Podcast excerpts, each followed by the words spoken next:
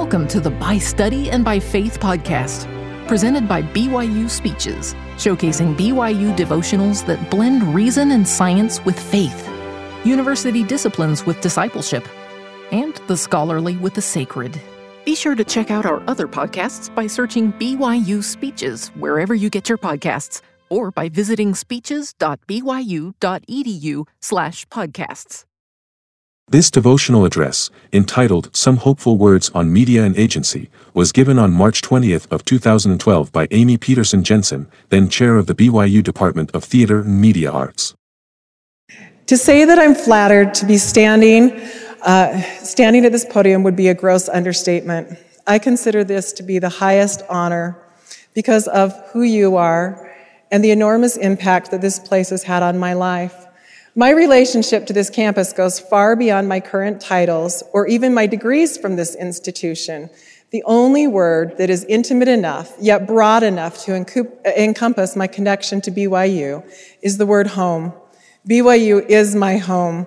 I have lived within walking distance of this very spot more than I've lived anywhere else in the world. I'm a child of BYU not just because I received an undergraduate degree from here, but because I was literally a child here, living with my parents and the rest of my family in Heritage Halls during summer pilgrimages to this campus when my father was completing his own PhD. I have learned on this campus, I have grown on this campus, and I have discovered great things about myself and about you. Much of my research is dedicated to observations of your generation, and I have to admit, you have much to be proud of. A recent column in the New York Times Magazine noted that young people today are more averse to risky behavior than their parents were at the same age. Drug and alcohol use, smoking and sexual activity have all been in sharp decline in your demographic during the past 20 years. Also, the financial firm Charles Schwab believes that you are more financially savvy and better savers than your parents. And a study at the Stanford School of Medicine suggests that your willingness to improve society at large may actually improve your eating habits. If these are the inclinations of our culture at large, I certainly believe that these trends would only be amplified among the student body of BYU. All of this might come as a bit of a shock to your parents who have spent so much time and effort getting you to eat your vegetables and shielding you from evil. But it does not come as a shock to me. I watch you. I see you doing good. And I am acutely aware of my responsibility to add to and not detract from the spirit that you carry. While you certainly deserve praise and recognition, you should also recognize that your generation has its own unique characteristics and challenges. For example, it's becoming increasingly more difficult to capture and maintain your attention. I know that many of you are multitasking at this very moment, doing your homework, checking your Facebook accounts, answering emails, texting your friends about your lunch plans, or even shopping. All of these things are available to you here in the Marriott Center through the devices we carry in our pockets. Tools and technologies that are increasingly becoming vital parts of our work, our play, our families, and our very identity. I'm addicted too. If you would have told me at age 30, just a little while ago, that I would feel completely lost without a cell phone, I would never have believed you. Now my iPhone is almost always within reach. It's likely that my children believe that my most important possession is my MacBook Air that doesn't just rest on my kitchen counter, but is usually open and on whenever I'm in the house.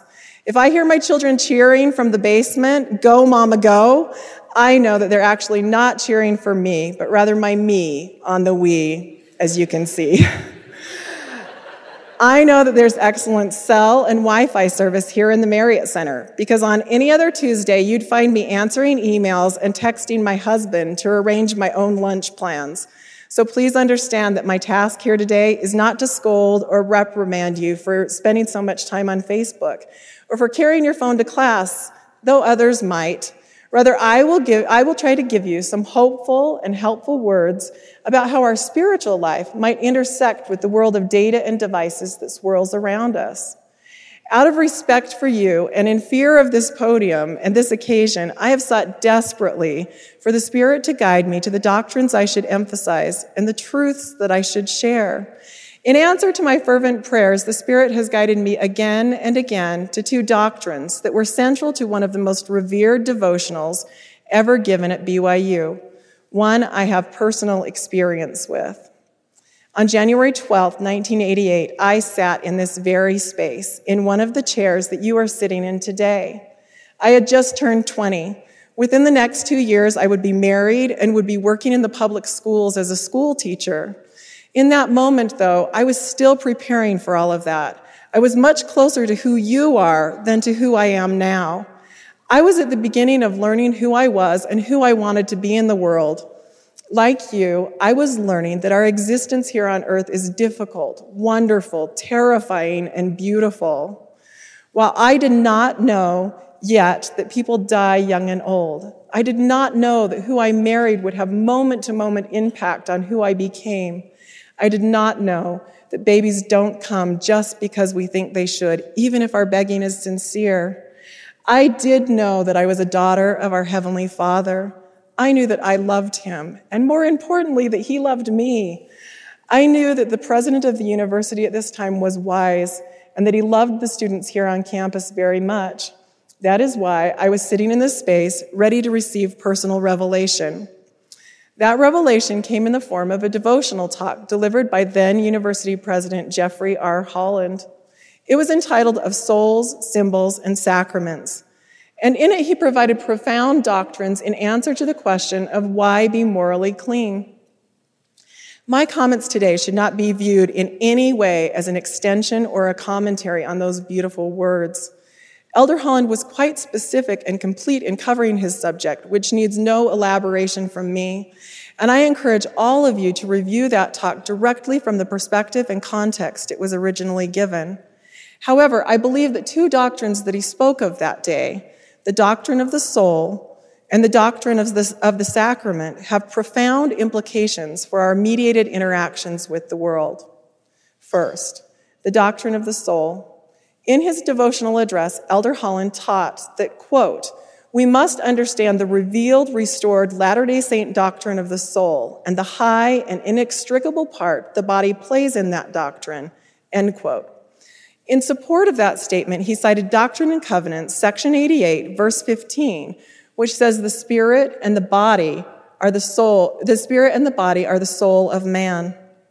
With this in mind, I want to call to your attention the ways that mass communications technologies impact your body and therefore your soul. I also want you to be conscious of the way the world is impacted by your soul and therefore your body. In very real ways, communications technologies allow us to project our bodies or our souls across vast geographies. The very nature of our presence is rapidly changing and expanding. As with all things here in our second estate, there are some spiritual disadvantages of these new abilities that stand in opposition to their obvious rewards. Please know that I am not speaking of theoretical or metaphysical notions. Rather, I'm speaking of very practical and actual effects that I know that you and I have experienced. For example, my texting or emailing before and even during the devotional has an effect on my presence here. My iPhone enables me to divide my presence. While I might be seated here, part of my attention, part of my soul is back at the office, where the concerns of the email I'm reading are properly housed. And another part of my soul is in the company of the person that I'm texting, inevitably miles away from the location of my ears. Such a disbursement of my soul has prevented me on occasion from participating in the devotional with my complete presence and I've learned that receiving a message through the Spirit is dependent upon my willingness to listen to that message with my whole soul. In contrast to those occasions, perhaps the reason that Elder Holland's talk has had such a lasting impact on my life is because I did experience it with my whole soul. The physical impact of those words went far beyond the sound that entered my ears. Those words impacted me and I felt them and I continue to feel them in a manner that has become characteristic of our faith's notion of a testimony. In section 8 of the Doctrine and Covenants, Oliver Cowdery is told that the Spirit speaks to your mind and in your heart, implying that testimonies have a physical con- component in addition to a rational conception. Therefore, the language of the Spirit is partly a physical language, or in other words, a true and native language of the soul. That language of the soul is not necessarily hindered by the existence of technologies in our life. In fact, our church has enthusiastically embraced the opportunities that communications technologies have provided to extend the presence of our modern prophets far into the world.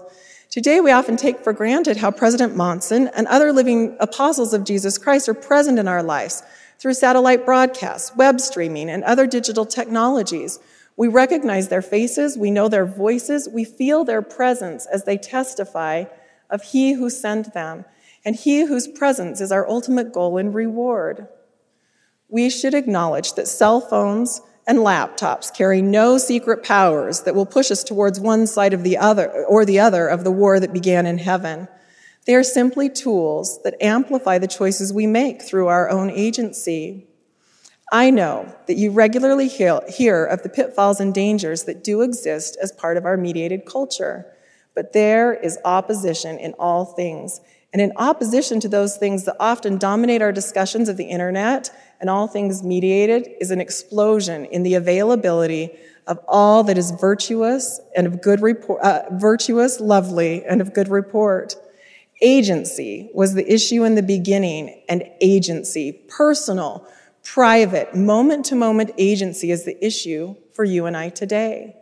In 2 Nephi chapter 2, verse 26, Lehi explains that because we have been redeemed from the fall, we have become free forever knowing good from evil, to act for ourselves and not to be acted upon. I take this as a scriptural promise that our agency will never be overwhelmed by technology.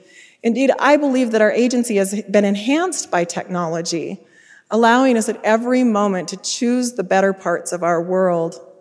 Lehi goes on in the next verse to state, all things are given us.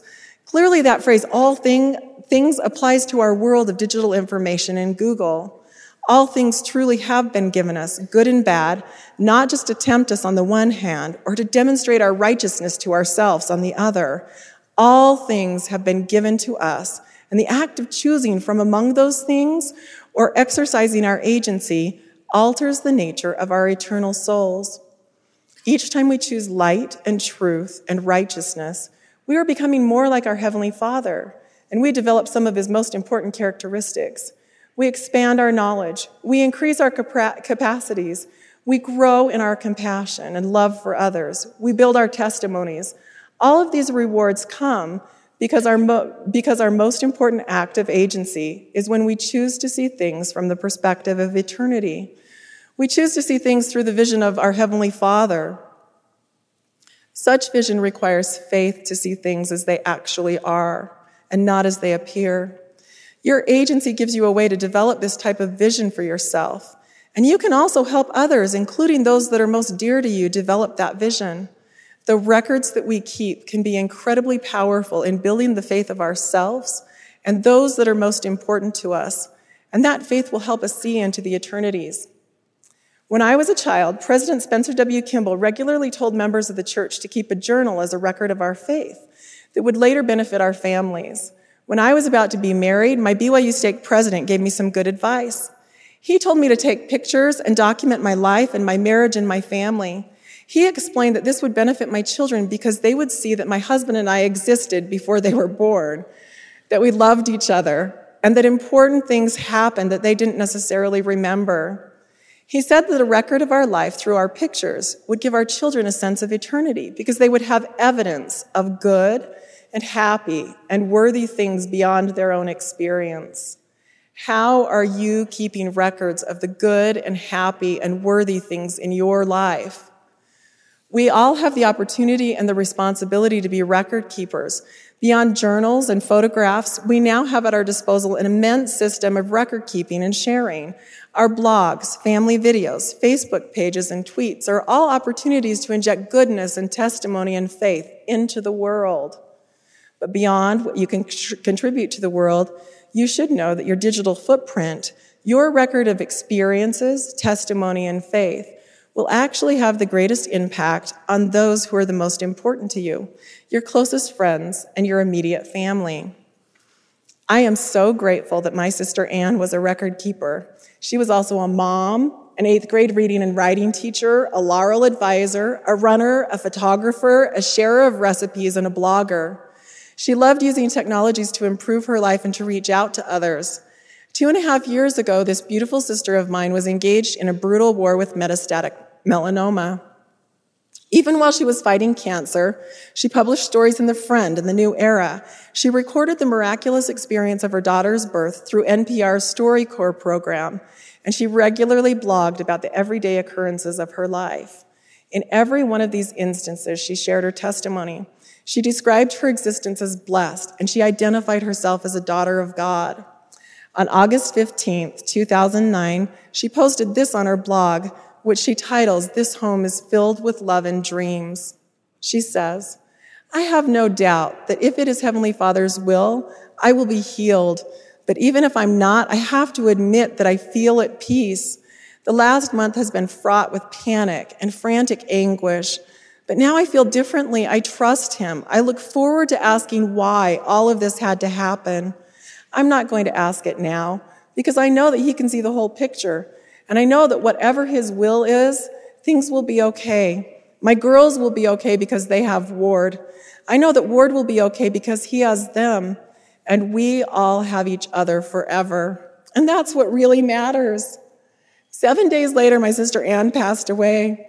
Her body is buried on a peaceful hill in Eden, Utah, where she lived with her husband, Ward, and their three daughters. Most of the time, she feels very far away. But when I read those words from her blog, I feel her presence. And I know her spirit and her body, her fierce and gentle soul is not lost. Those words have power to bring Anne's presence to me. And more than that, those words have the power to transport a portion of my soul backwards to a time before cancer and loss and forward to a time of resurrection and reunion. Those words, that testimony, helped me to feel eternity.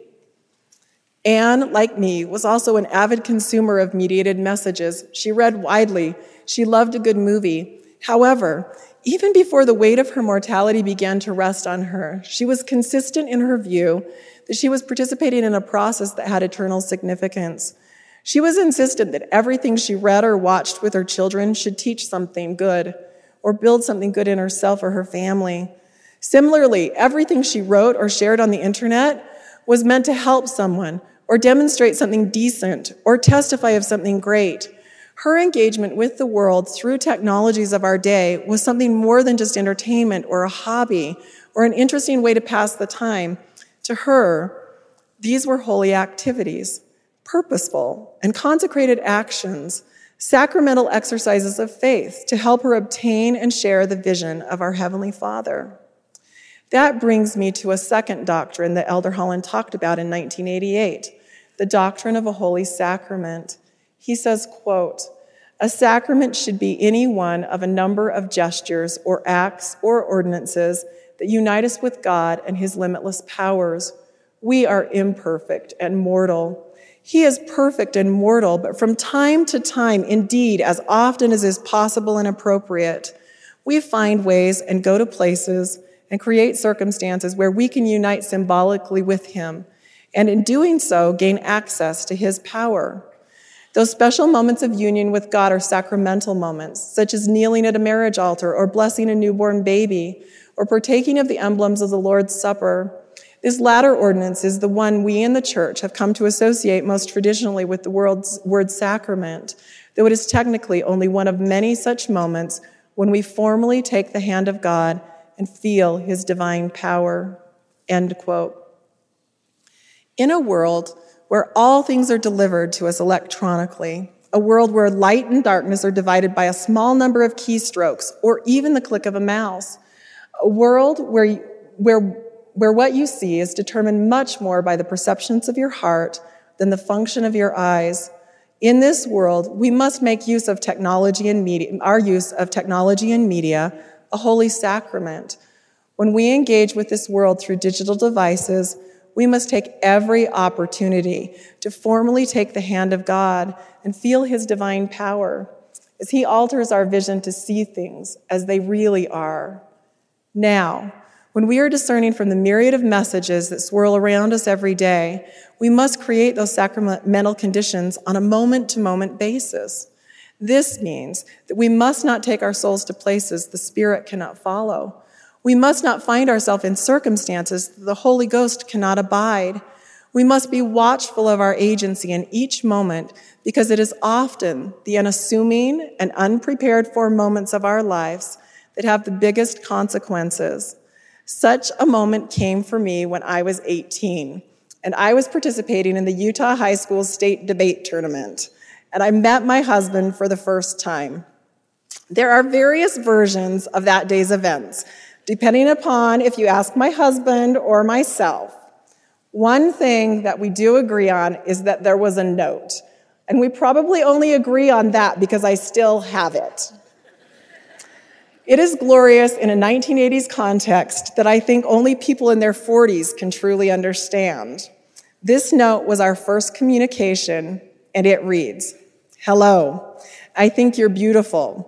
If you, say, if, if, if you think you're beautiful, say hello, and I will be your slave for life. and it's signed, The Man in the Black Suit. Though this note was mysterious and exciting and more than a little bit silly at the time, it has become holy to me in the context of the rest of my life. This was the beginning of my most important relationship. This represents the instant when my family began. This piece of paper was present at the moment that made all the difference in who I am today. Our communication now is far more mundane. And like much of your communications, it comes in bursts of 144 characters or less. Love you is a common message here, as is I'm here.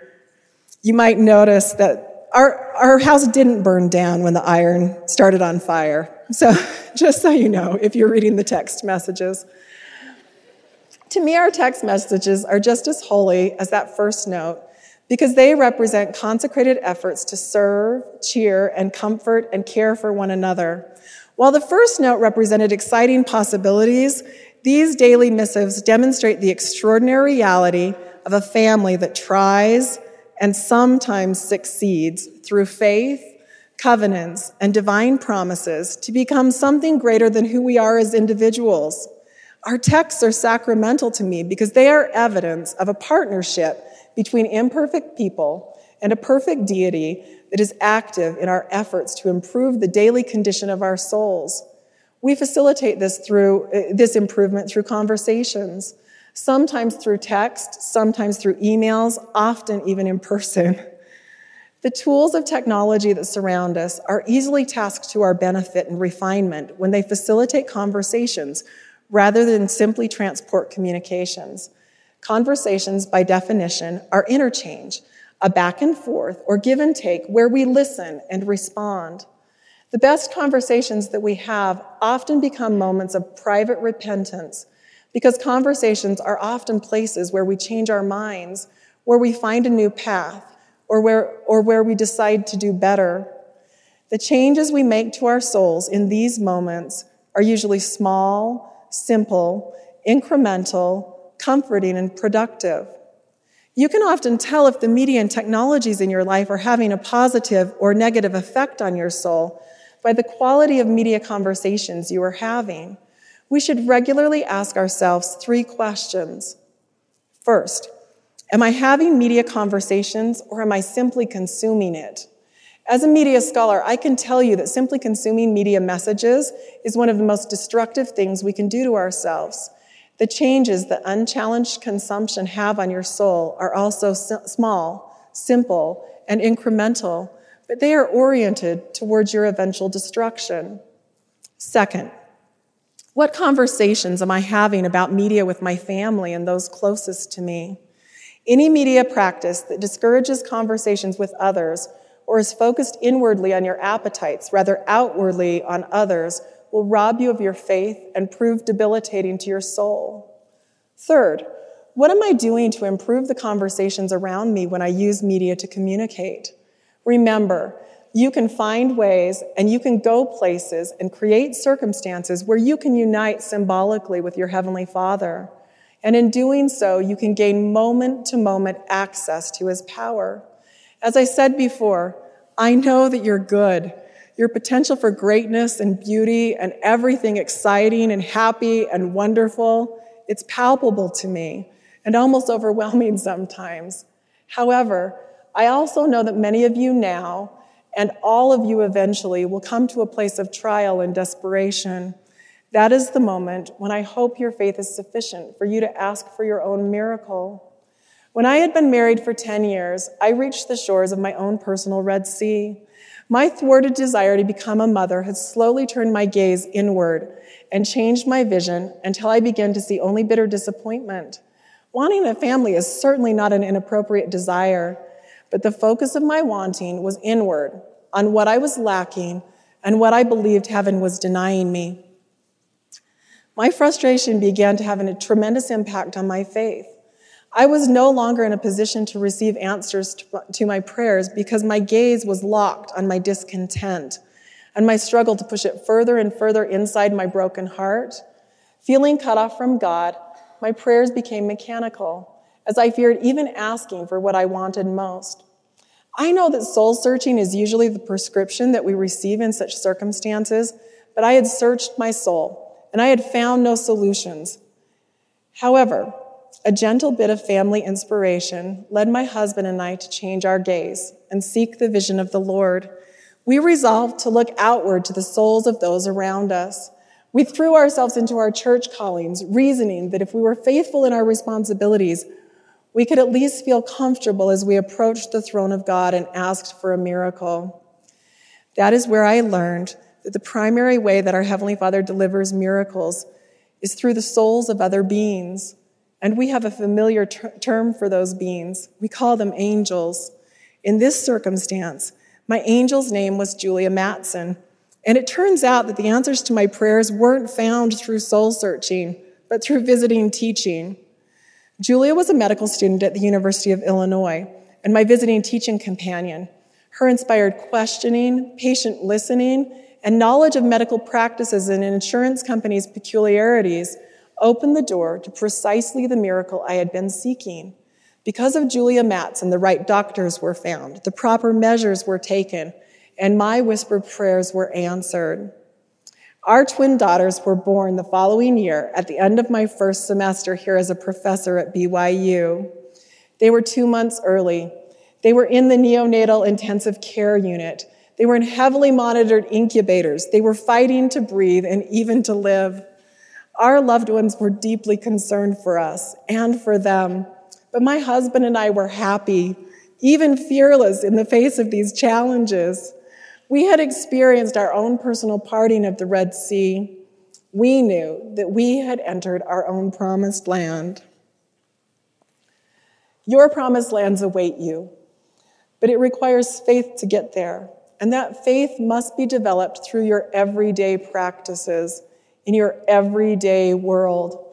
That world of yours is filled with mountains of information and floods of messages that vie for your, for, for your own attention and present unprecedented challenges, but really, it's still just a matter of agency, just as it always have been, has been, and I have faith in you. Choose to be a record keeper. It will build your faith and the faith of those around you. Choose to engage in active media conversations and avoid passive media consumption. Choose to consecrate your everyday, your thoughts, your communications, and your actions. Choose to look outward in service to others for answers to your own prayers. Choose to find ways and go places and create circumstances where you can unite symbolically with our Father and gain access to His power to help you navigate through the choices and challenges of your generation.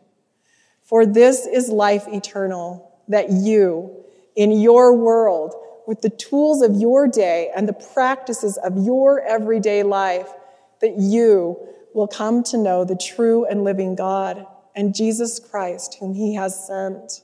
Of this I testify in the name of Jesus Christ. Amen. You've been listening to the By Study and by Faith podcast, presented by BYU Speeches. Please check out our other podcasts of recent speeches, classic speeches, and BYU Speeches compilations on love and marriage. Overcoming Adversity. Come follow me, the prophet Joseph Smith, and Jesus Christ, our Savior and Redeemer. Go to speeches.byu.edu and click on podcasts for more information. You can also find all BYU Speeches podcasts at your preferred podcast provider.